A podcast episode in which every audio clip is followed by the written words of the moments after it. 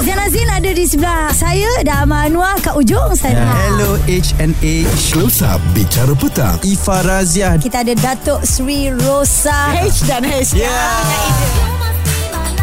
Eksklusif di Bulletin FM Kami bawakan kepada anda sebenarnya pelbagai isu, pelbagai info uh, dan juga kita ada close up di Bicara Petang. Ya betul hari ini istimewa kerana seorang penyanyi pelakon ini kan dia bermula di era saya membesar Azhar. Kita orang pun lebih kurang sebaya je kan. Okey. Dan lagu-lagu dia pun memang menjadi siulan ramai, mm-hmm. easy listening lah orang kata. Betul. Uh, dan juga kemudian selepas uh, era careernya itu mm-hmm. uh, berjalan tahun demi tahun kan diuji mm-hmm. dengan penderitaan penyakit. Betul, ada pelbagai sebenarnya turun naik ya Hmm. dan artis yang kita maksudkan adalah penyanyi lagu ini.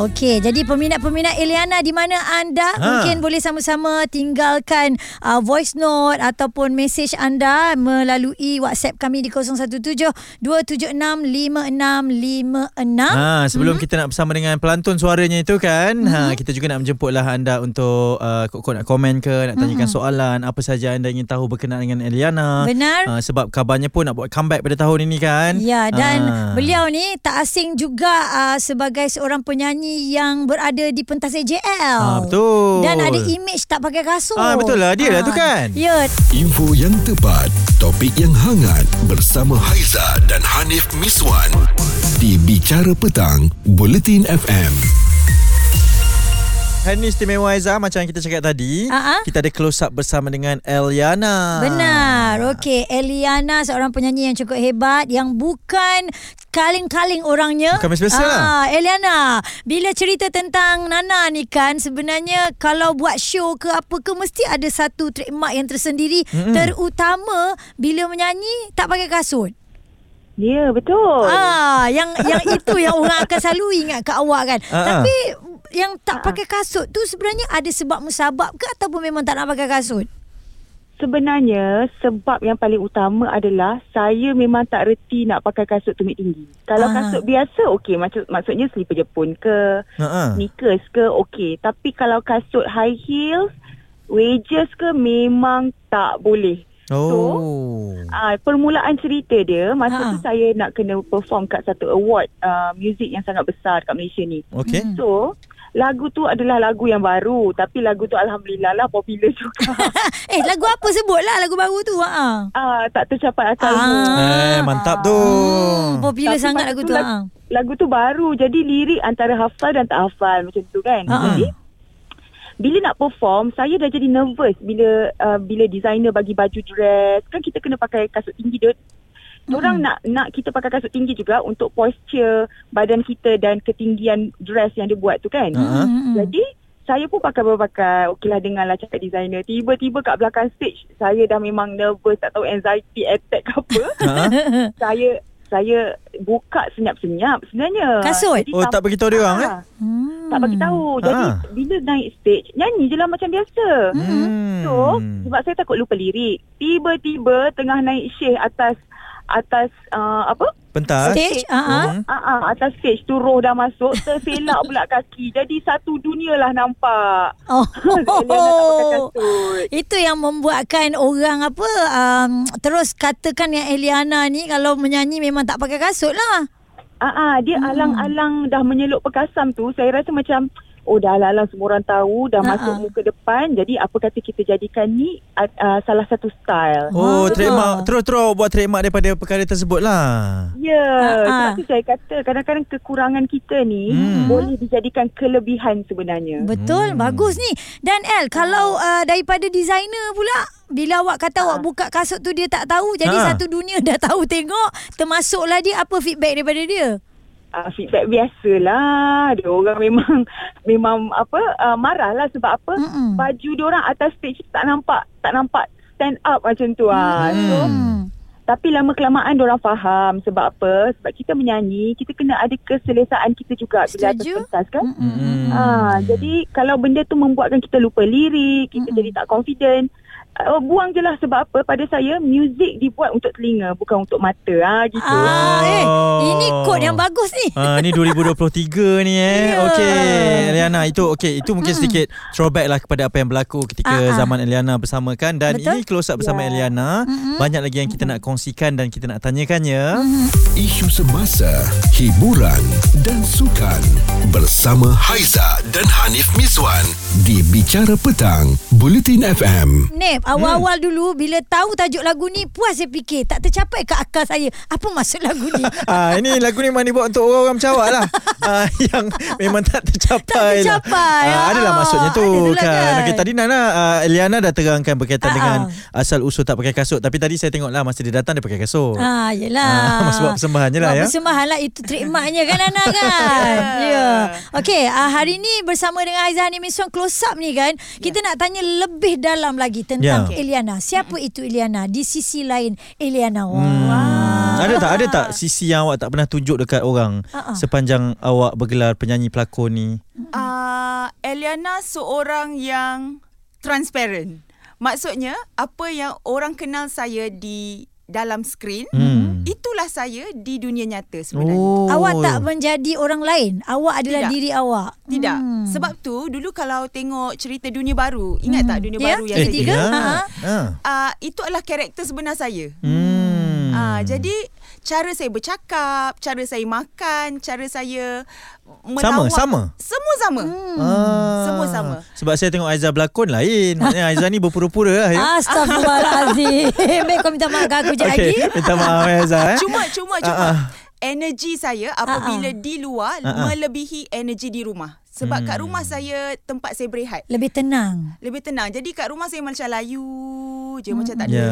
tak ada tak ada energi. Tapi bila kat luar dia automatically jadi macam orang yang energetik. Ya. Kalau kita cakap kita sakit pun orang takkan percaya. Ah macam tu. Hmm. Okey, Alan dah sentuh berkenaan dengan sakit ni kan Eliana. Kita nak sentuh juga berkenaan dengan perkara itu sebab ramai Okey. sekali yang kagum dengan cara Eliana berlawan. Ada masanya mungkin uh, di atas, ada masanya memang down dengan Betul. perkara tersebut Ah, ah. kan. Kita semua pun tengok perjalanan kehidupan Eliana. Pernah terfikir awak akan diuji sebegitu Eliana ketika berada di kemuncaknya benda tu? Um, pada awalnya tak pernah terfikir yang Hmm. hmm. saya akan diuji se sebesar itu. Hmm. Um, tetapi saya ni macam ada insting untuk diri saya sendiri. Hmm. Macam um, bila kita masa saya sihat pun maksudnya masa saya sedang ber, uh, remaja, Hmm. saya ada merasa macam satu hari nanti ni kalau aku Aku rasa macam ada satu benda yang besar akan terjadi kat hidup aku. Oh, awak pernah berfikir begitu? Pernah dia rasa sendiri dalam diri mm-hmm. dan uh, benda tu pada awalnya menakutkan tapi lama-lama saya rasa saya uh, suka kerana um, saya boleh menyiapkan ada persiapan diri saya sendiri Hmm. maksudnya um, kita dah bersedia untuk melalui satu benda yang mungkin yang bukan yang kehendak kita satu hari nanti. Jadi kita Hmm. persiapkan dari diri kita mental dan fizikal kena kuat. Hmm. Uh, macam tu. Nah, 11 tahun kan um, um, apa berada dalam situasi yang cukup berat tu, kita faham um, suami memang ada selalu dengan awak. Okey, anak-anak, keluarga. Apabila awak dedahkan uh, tentang awak ada kanser waktu itu dan Ya. alhamdulillah sekarang dah pulih sepenuhnya. Itu antara doa-doa yang kita naklah apa um, di apa dimakbulkan oleh Allah dan ianya dah termakbul pun. Uh, bagaimana Nana menghadapi situasi itu sewaktu nak bagi tahu pada semua orang. Kau awak dah tak boleh pendam sendiri dah waktu tu. Sebenarnya set, uh, apa yang saya sebenarnya hidup saya saya tak pernah aturkan. Kalau orang tanya saya macam mana pun saya tak tahu nak jawab. Hmm. Semua berjalan mengikut waktu dan masa sebenarnya keadaan. Uh, pada awalnya memang saya memang tak berniat langsung untuk bagi tahu semua orang. Ya. Okey, sebab saya rasa low self confident. Hmm. Sebab kita dilahirkan sihat. Lepas tu kita energetik. Orang kenal Eliana ni macam seorang remaja yang aktif apa semua. Tak boleh duduk diam eh. Ha, ha, tiba-tiba jatuh sakit, eh malunya. Aku rasa aku tak kuat. Hmm. So Hmm. saya diam, mendiamkan diri kat rumah. Tapi benda tu memakan diri saya sendiri. Hmm. Maksudnya selagi aku tak membuka tak terbuka kepada orang-orang yang menyayangi aku ni, Mhm. selagi tu aku rasa hidup ni macam dalam satu penipuan. Hmm. Bila orang kau bagi job kita kata busy padahal kita kat rumah memerlukan hmm. keuangan kita dah dah dah goyang dah ni sebab sakit terlalu lama kan. Hmm. Tapi nak pergi kerja tak boleh sebab aku tak kuat ni. Hmm. Tapi cakap eh, tak uh, I busy lah ni ni ni semua. Uh, macam mana perasaan yang kita memerlukan sesuatu tapi kita terpaksa tolak dengan cara yang macam tu. Hmm. rasa macam ish sedih berlapik sangat. juga kan? Uh, bercakap dengan orang yang nak awak buat persembahan tu kan? Betul hmm. berlapik. Tapi memang saya nak cakap dalam masa 11 tahun tu hmm. memang sangat-sangat tough lah hidup saya sebenarnya. Okey apa poin yang pernah berlaku sepanjang 11 tahun itu yang awak tak pernah kongsi? Kalau awak boleh kongsikan pada petang ini yang orang tak tahu sebenarnya awak struggle dengan perjuangan ni Liana? Okey yang orang tahu saya uh, saya uh, apa menghidapi kanser limfoma. Hmm. Tapi yang orang tak tahu dalam masa yang panjang tu sakit saya macam-macam sakit. Hmm. Saya ada um, apa keguguran sebanyak tiga kali. Lepas tu saya sakit macam-macam jenis sakit. Operation masuk bilik operation dengan penyakit-penyakit yang lain pun banyak kali. Jadi hmm. um, hidup saya kalau kalau nak dikatakan memang dah dah musnah lah impian semangat saya memang dah musnah. Hmm. Um, kalau nak tahu lebih lanjut boleh tengok YouTube channel saya hmm. aku Eliana hmm. untuk cerita yang um, yang orang kata lebih detail yeah. dan yang boleh memberi inspirasi untuk semua orang yang memerlukan semangat lah yang hmm. tak ada hmm. semangat sekarang ni. Yeah. Nana, adakah awak sekarang ni kalau orang masih lagi bertanya dengan Nana tentang penyakit tu kan, kita tahu macam Haiza sendiri pun dikelilingi dengan kawan-kawan yang hmm. ada uh, masalah tu, ada juga yang tewas yang dah pergi meninggalkan kita. Kita nak baca pun kita akan jadi macam uh, dia akan trigger kita. Tapi macam hmm. awak kan dah lepas, dah bebas daripada tu. Tapi kalau orang asyik bertanya, adakah awak selesa?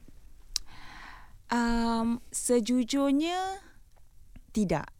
Sejujurnya tidak. Tetapi kita tak boleh nak lari daripada kenyataan. Yeah. Okay. Um, sebab apa saya kata tidak? Saya sebagai seorang pesakit yang struggle dalam hidup saya, hmm. kita try untuk tak menyusahkan orang untuk menaikkan semangat kita, untuk happykan kita. Uh, kerana kita rasa kita boleh menaikkan semangat kita sendiri. So penat lelah saya untuk menaikkan semangat saya balik untuk rasa sihat, hmm. untuk rasa kuat berhadapan dengan semua orang. Tiba-tiba bila satu soalan yang macam tentang penyakit kita, dia akan rasa macam pam kau mengingatkan aku balik tentang segala benda yang awak dah lalui tu. Yang lalui. Hmm. Tapi hmm. saya tak salahkan orang yang bertanya hmm. kerana um, mereka tidak tahu uh, apa yang saya lalui. Mm-hmm. Uh, mungkin mereka just untuk um, ambil berat, are you okay? Macam mana dah sihat ke belum? Tapi kadang-kadang bila soalan yang sama sama sama, kita hmm. rasa macam alah penatnya. Hmm. Sebab tu sekarang ni saya kata okay kalau anda nak tahu kena tengok hmm. YouTube channel saya aku hmm. Eliana. Hmm. Kat situ lebih detail ya Betul. Nana akan okay. kongsikan. Dekat situ dia lebih bersedia lah untuk berkongsi kan hmm. uh, tanpa perlu kita tanyakan. Okey, banyak lagi yang kita nak kongsikan kerana Eliana banyak kisah perjuangan inspirasi hmm. tapi dah macam sama juga mengundanglah pelbagai juga pendapatan daripada peminat-peminatnya. Okey, bagaimana dia handle situasi mm-hmm. itu kita kongsi sebentar lagi. Kupas isu semasa, bicara petang bersama Haiza dan Hanif Miswan di Bulletin FM. Saya kalau Eliana ni saya suka mm-hmm. Yelah selain daripada trademark dia Saya suka dengan suara dia yang unik kan Lain sikit uh, kan Bila dia ha. nyanyi satu lagu je kita tahu Ini Eliana ni kan Betul Haiza pula suka melihat dia punya fashion Fashion eh ha, Dia orang yang suka apa Fashion di luar kotak ha, gitu kan eh. Oh fashion pun ada di luar kotak ha, Kadang eh, tak terfikir pun boleh pakai macam ini Tapi ha. dia pakai dia pandai carry lah Itu yang carry. cakap tadi tu tak tercapai akalmu ha, ha. Dia kena-kena kan Okay uh, Nana Bila yeah. cerita kembali berkenaan dengan uh, Situasi yang Nana lalui. Yeah. Netizen-netizen ni kalau dia nak bercakap memang cakap je lah apa yang mereka rasa nak cakap. Netizen betul, kan? Betul. Uh, netizen hmm. kan dia tanpa ada apa titik nota dia jalan je terus. Uh-huh. Okey. Ada situasi yang mana mereka tak percaya yang Nana ini sebenarnya mengalami penyakit yang digeruni itu. Apa komen awak? Okey, itulah salah satu benda yang saya rasa yang membuat saya rasa eh menyesalnya aku bagi tahu orang yang aku sakit. Sebab apa? Benda benda tu men, menjadikan saya ni lagi stres. Hmm. sebab apa? Inilah yang kita tak nak sebenarnya. Kadang-kadang memang orang kata alah tak apa. Kita tak perlukan pembuktian apa-apa pun. Sebab mereka orang luar yang tak tahu apa yang berlaku pada kita. Tapi sebagai seorang public figure saya tak naklah dicopkan saya paling pantang saya saya percaya orang yang sakit paling pantang uh, bila ada ayat meraih simpati hmm. sebab kami tidak pernah ingin meraih simpati sesiapa pun Hmm. sebab meraih simpati tu untuk apa bila kita dah sakit kita dah tak perlu simpati orang Ya. yang kita perlu adalah kekuatan untuk macam mana aku nak nak menaikkan semangat aku untuk meneruskan kehidupan sebab simpati orang tak boleh memulihkan kita pun sebenarnya dia Hmm. akan lagi merudum-rudumkan kita punya semangat Ya. jadi um, bila netizen mengatakan saya tipu sakit kerana di luar saya nampak sihat daripada orang yang sihat. Hmm. Hmm. Sebab itu yang awak praktiskan sewaktu awak melalui kesakitan itu kan? Yes, Hmm. dulu saya ada satu benjolan yang sangat besar. Hmm. Masa tu saya ada masuk satu pertandingan nyanyian Hmm. Ya. dan tak ada orang tahu pun sebelum saya announce yang saya sakit. Hmm. Okey. Satu benjolan sangat besar. So macam mana saya nak keluar berhadapan dengan satu Malaysia penonton hmm. uh, tanpa membuat uh, apa orang kata kalau bahasa sekarang pecah lubang maksudnya hmm. Tanpa mendedahkan lah. tanpa Ya. mendedahkan. Ha, ha. Saya berfikir setiap hari Ha, ha. saya setiap hari memang tak boleh tidur tau. Jam Hmm. hmm. 7 pagi baru saya boleh lelap tidur. Oh. Itu pun 2 jam je saya tidur satu hari. Jadi setiap masa uh, otak saya berjalan. Hmm. Macam mana aku nak sorokkan penyakit aku ni supaya orang tak tahu. Sampailah satu tahap yang saya kata okey macam ni. Kita buat rambut panjang, tutup sebelah, ambil double sellotape, hmm. beli double sellotape, hari-hari saya tampal sini Oh. and lekapkan rambut. Sebenarnya kalau kalau sekarang ni saya bagi tahu kalau orang fi, yang pernah berjumpa saya sebelum ni mesti mm-hmm. macam akan ter, pernah terperasan lah macam asal dia macam kaku dulu kan dia macam aktif tapi sekarang ni aktif tapi kepala kaku sebab apa takut terselak rambut mm. yang dekat Oh, sampai ke tahap tu eh. sampai ke tahap tu Wow. detailnya Menjaga kan? yes Hmm. So, pada saya pengorbanan aku untuk diri aku sendiri terlalu besar. Hmm. Kenapa aku nak nak jatuh semangat kerana mulut-mulut yang tak pernah tahu pun dan tak pernah ingin ambil tahu pun tentang apa yang aku struggle selama ni. Jadi, Ya.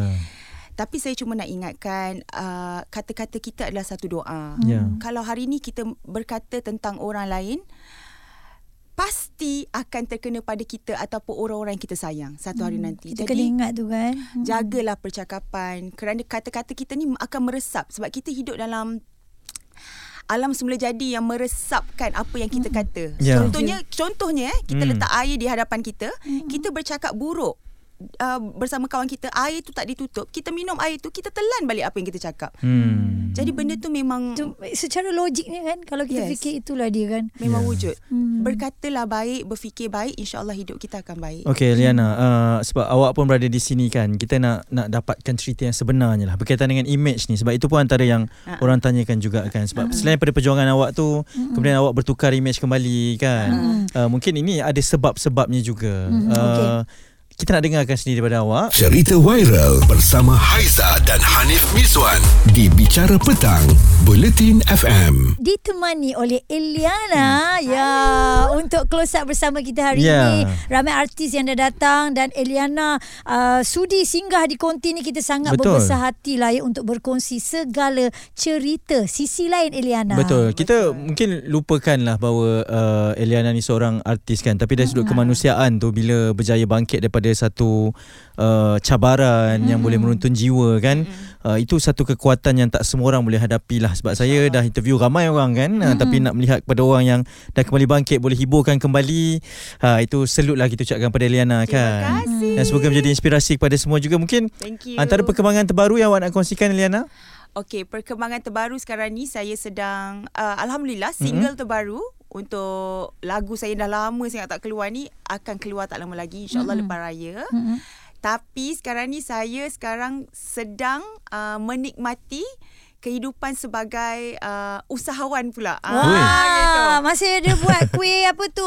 Samprit. Samprit, Eliana. Menikmati eh. Saya Ah. suka ayat tu lah. Menikmati sebab apa? Saya dah 20 berapa ya? 22 tahun eh. 23 tahun dalam mm-hmm. bidang nyanyian dan lakonan. Mm-mm. Jadi saya dah nak kata bosan ada sedikit rasa bosan sebab kita buat benda yang sama. Hmm. Jadi saya nak try satu benda yang lain pula dalam hidup saya tanpa melepaskan benda yang lama tu. Maksudnya kita jalan seiringan. Hmm. Uh, jadi saya sekarang ni Ada banyak cabang lah sebenarnya dalam diri Iliana tu. Betul. Bukan saja penyanyi dan pelakon. uh, Ha.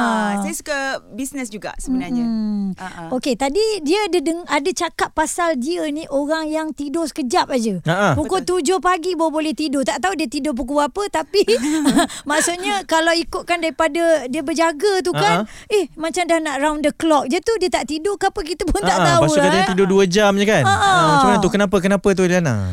Tak tahulah mungkin satu adalah ni pandangan dari segi positif lah. Mm-hmm. Uh, saya dah biasa kita anak seni pelakon. Mm-hmm. Jadi ma- masa tidur kita memang tak pernah Cukup. tak pernah cukup dan tak pernah tentu masa mm-hmm. dia. Mm-mm. Jadi uh, kadang-kadang tidur awal, kadang-kadang dapat tidur lambat, kadang-kadang tak tidur langsung. Jadi mm-hmm. mungkin benda tu dah terbiasa. Mm-hmm. Yang kedua mungkin sebab saya sakit. Jadi uh, bila kita sakit, kita ni overthinking, kita takut, banyak sangat ketakutan dalam diri kita. Mm-hmm. Jadi start daripada sakit itulah yang saya rasa waktu tidur saya memang tak pernah dapat tidur yang cukup. Kalau tidur pun bangun mesti penat. Ah. Macam-macam mimpi lah, mimpi itulah mimpi. Jadi tak tak syok lah. Ini satu kesukaran mm-hmm. yang apa Nana hadapi sewaktu uh, Nana berada dalam apa orang kata tahap empat untuk limfoma tu kan. Ah. Tapi bila dah lepas ni pun masih lagi eh, tak boleh adjust balik ke macam mana ke dia jumpa doktor. Masih sebab saya percaya sebab macam COVID kan kita ada post post COVID Mm-mm, kan. mm-mm. Macam saya kemo dengan radioterapi pun ada juga post kemo. Jadi Mm. efek-efek tu yang masih lagi saya tengah membiasakan diri ni. Ya, Ah, ah. okey mungkin uh, cakap berkenaan dengan kemo ni kan uh, ramai yang hanya mendengar saja. Tidak melalui kepayahan ke apa keperitan ketika kemo tu. Kalau Eliana boleh kongsikan pengalaman melalui proses itu Eliana? Okey, kemoterapi. Okey, kalau saya nak cerita pasal kemo dan radioterapi, antara dua tu kalau boleh saya lebih memilih radioterapi daripada kemoterapi. Okey. Sebab radioterapi dia adalah macam kita buat x-ray, dia pencahayaan je. Hmm. Kita baring, dia tak rasa sakit dan sekejap je masa dia. Mm-mm. Tapi kita kena buat hari-hari. Hmm. Kalau kemoterapi, dia macam prosesnya sangat panjang. Mm-mm. Start daripada ambil darah, lepas tu ada empat jenis obat. Satu obat setengah jam, obat kedua setengah jam, ketiga setengah, keempat tu tiga jam. Jadi lama berjalan. Hmm. Kita kena Wow. tidur kat hospital. Uh, so, kat, saya ni seorang yang kuat dari segi dalaman. Saya boleh bertahan. Maksudnya, mungkin seorang yang sen- suka memendam kot daripada dulu. Jadi, pendam-pendam. Kalau sakit pun kita pendam, pendam-pendam kan. Hmm. Tapi um, dari segi obat tu saya boleh lawan kesakitan dia. Tapi dari segi mental Hmm. saya tak boleh. Maksudnya saya banyak kali yang saya down bila saya tak dapat support daripada sekeliling. Mm-mm. Bila saya tak rasa bila orang sakit ni kita akan rasa macam tak disayangi, Hmm. akan rasa Banyaklah kita akan berfikir yang bukan-bukan kan. Mm-mm. Yes, benda tu yang makin melemahkan sistem badan kita sebenarnya. Hmm. Jadi um, kalau orang kata kemo dan radioterapi, saya lebih memilih radioterapi lah. Ah. Okey. Dan um, berkenaan dengan support system orang di sekeliling tu kita nak tahu juga kan siapakah orang yang terpenting di sisi Eliana. Sebentar lagi kita kongsi. Info yang tepat, topik yang hangat bersama Haiza dan Hanif Miswan di Bicara Petang, Buletin FM. Haiza Hanif Miswan Kalau double H Tambah lagi satu E lah eh Ha-ha. Kalau letak dekat depan EHH Eh Di Bicara Petang Kita ada Eliana untuk close up Okey Eliana Eliana ada bagi tahu tentang support system kalau Yes. kita dalam keadaan yang Yelah. tak sihat Mm-mm. eh tapi bukan tak sihat je lah kita tertekan ke atau Betul. apa je lah yang kita la- lakukan Hmm. atau kita lalui sangat penting kan orang Betul. yang beri sokongan kepada kita untuk awak orang yang terpaling-paling memberikan sokongan itu siapa Eliana Terpaling-paling yang ad, yang saya perlukan saat saya susah dan senang walaupun saya sihat ke tak sihat ke yang saya tak biasa kalau dia tak ada adalah suami saya. hmm. Ah, Wow Khairul Anwar tiba. merangkap apa suami dan juga manager Manager juga. Ya, Jadi ah, ah. sebab saya seorang yang uh, susah untuk Uh, saya senang bergaul dengan orang tapi mm-hmm. untuk rapat dan percaya kepada orang tu saya sangat susah. Memilih lah Uh, tak memilih tapi Hmm. saya banyak banyak suka duduk rumah. Jadi untuk berkenal-kenal dengan orang tu memang uh, tak tak tak senang. Hmm. Jadi bila saya dah selesa dengan seorang ni saya akan dengar oh, orang ni je sampai orang tu rimas. Hmm. Sebenarnya secara jujurnya suami saya pun dah naik rimas. Okey, kita ada pengakuan khas daripada suami dia pula untuk dapatkan Ya atau tidak? Ah, kenapa kenapa ya sebab kita tahu uh, suami ni penting satu Betul. watak yang penting begitu juga bagi uh, bagi seorang suami isteri pun watak yang penting lah Betul. tapi sebab awak hanya bergantung harap pada dia tidak kepada orang lain apa yang spesifiknya tu Eliana Sebab dah sayang. Ha gitu. Hmm. Tak sebenarnya Uh, daripada saya ni sejenis bila dah sayang kat orang tu saya kalau boleh nak 24 jam dengan orang tu hmm. Zaman dulu sebelum kita orang berkahwin pun dia kerja, dia kerja balik pukul 2 pagi. Saya daripada 2 tengah hari sampai 2 pagi tunggu dia. Padahal dah jadi artis ni. Hmm. Tunggu dalam kereta sampai sakit lah tulang belakang. Sanggup tunggu. Kadang-kadang dapat job pun Ha-ha. tak nak nak duduk dengan dia juga. Amboi? Menunggu dia kerja. Hai, lain macam ni Betul sampai dia naik rimas. Jadi Hmm. uh, uh, apa, Kalau dah sayang ah ini dah maksudnya kan. Hmm. kalau dah sayang dia tak boleh lari mana. Hmm. Memang dia kena duduk dengan saya juga. Kiranya dahsyat juga Eliana ni sebenarnya. Dia perhati je Carol kat situ eh. Awak jangan ke mana-mana. Ya, sebab tu dulu masa nak Ha-ha. kahwin saya yang melamar dia bukan dia melamar saya. Aduh. Ah, ni mahal, ni mahal. Aduh Ah, susah nak jumpa lah Ah, kalau ah. zaman-zaman sekarang ni kadang-kadang orang kata pergi cari timba kan Betul. tapi benda tu ah, dah tak valid lagi dia, lah dia tak kisahlah jadi Ah, pergi yang timba ah, tu ah, kan. betul lah eh. kahwin dah selamat dah. Dah Ya, pun. Alhamdulillah. ah. Memilih orang yang betul lah. Ya. yes Isu semasa, hiburan dan sukan bersama Haiza dan Hanif Miswan di Bicara Petang, Bulletin FM. Sekarang ni kami lajakkan ya uh, Close up bersama dengan Eliana Sampai ke jam ini Jam 6 petang Sebab kita tak puas lagi nak tanya ni Aizah Betul. Ah. Dia dah dedakan yang dia melamar suami dia sendiri dan Aduh. perkara tu tak salah sebenarnya. Ha-ha. Eh Eliana ya dan Ya. apa yang mem- memberanikan awak untuk melamar suami tu eh? Apa apa kejadian tu Ha, ha, Cuba ingat balik Boleh bagi tips pada orang lain yang dengar. Eh, Eh, kejadian dia, Ha-ha. dia macam ni. Kita orang dah bercinta lah. Lepas tu tiba-tiba adalah satu kejadian yang membuatkan kita orang putus. hmm. So, saya try lah berkawan dengan orang lain. Okey, mamat yang saya kawan ni okey. Tapi Hmm. waktu tu gosip-gosip tu susah nak dengar awak ni bercinta tau. Eh kejap Laki dia tahu tak Pasal yang dia pernah berkawan dengan orang lain ni tahu. Ah, okey. message Dia dah bagi tahu. Kalau tahu okey Kita boleh teruskan Boleh Okey, teruskan Silakan. Ha, ha. Tapi saya ni kan saya kata Kalau saya dah sayang seseorang tu Ingatan kita tetap kat situ Walaupun yang baru ni okey juga Ah. So tak boleh Pergi keluar orang tu Terbayang muka dia Eh, bahaya lah. Tengok wayang dengan orang tu Muka dia dekat skrin Eh wayang serius lah Kero jadi pelakon pula kan. Ya, jadi pelakon. Lepas tu dah tak boleh dah. Uh, saya dah masa tu ingat lagi pukul 1 pagi saya lepak dengan kawan saya. Saya cakap dengan kawan saya, aku rasa tak boleh lah. Aku nak dia juga. Hmm. Lepas tu, okay. Siapa kawan tu? Adalah- Ah, artis juga ke bukan? Ah, bukan, bukan, bukan. Oh. Lepas tu pukul 1 pagi saya ingat lagi saya pergi uh, kedai. Ha-ha. Kedai apa yang buka maksudnya 24 jam. Saya ambil kertas yang paling besar dekat kedai tu dengan marker pen. Saya tulis will you marry me besar-besar. Ui Ha? Masa tu dia ada kedai kat Bangsa. Ha. So masa tu uh, pukul 1 pagi macam tu lah. Saya pergi letak dekat depan cermin kereta dia. Kertas tu. Ha. Tunggu dia balik kerja. Alah sweetnya. Ah, so dia balik-balik kerja Ha. Dia nak buka pintu kereta Tengok-tengok ada kertas depan tu Will you marry me Tiba-tiba saya datang ha, Hindustan tak? Oh. Macam cerita Syarukan lah eh kan? Dahsyat eh. Gigih dia Ini menulis tu. ini ah. tahun-tahun berapa ni ah. Tahun 2010 Eh 9 ke 10 Ui, 10 ke time-time 9. tu memang zaman-zaman yang sweet-sweet sebegitulah kan. Tapi masalahnya Ah. Ah, ah, apa dia punya tindak balas tu? Tak ada tindak balas Tak ada respon. Tak ada perasaan Alamak, lelaki macam tu lah kot. Ah, yang bestnya orang kat situ kan ramai kat jalan ah. Telawi tu semua dah Ah, ah. tepuk tangan dah.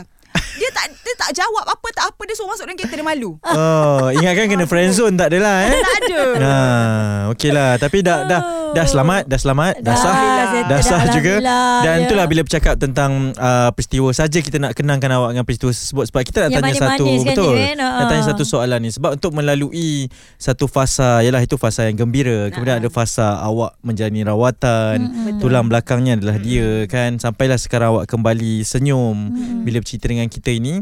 Apa yang awak nak cakap kepada insan tersebut Eliana dengan segala Aduh. pengorbanan yang dia dah lakukan ini. Jangan Anwar. pandang, jangan pandang. Buat suamiku yang tercinta tiba je. uh, untuk ayah, saya panggil ayah kan. Ayah, thank you so much sebab bersabar dengan saya. Menjaga orang yang sakit ni bukannya senang. Mm-hmm. Kita kena tahan dengan emosi dia dan secara tak langsung awak pun ada emosi awak tapi awak pendam kadang-kadang apa yang awak rasa. Saya tahu.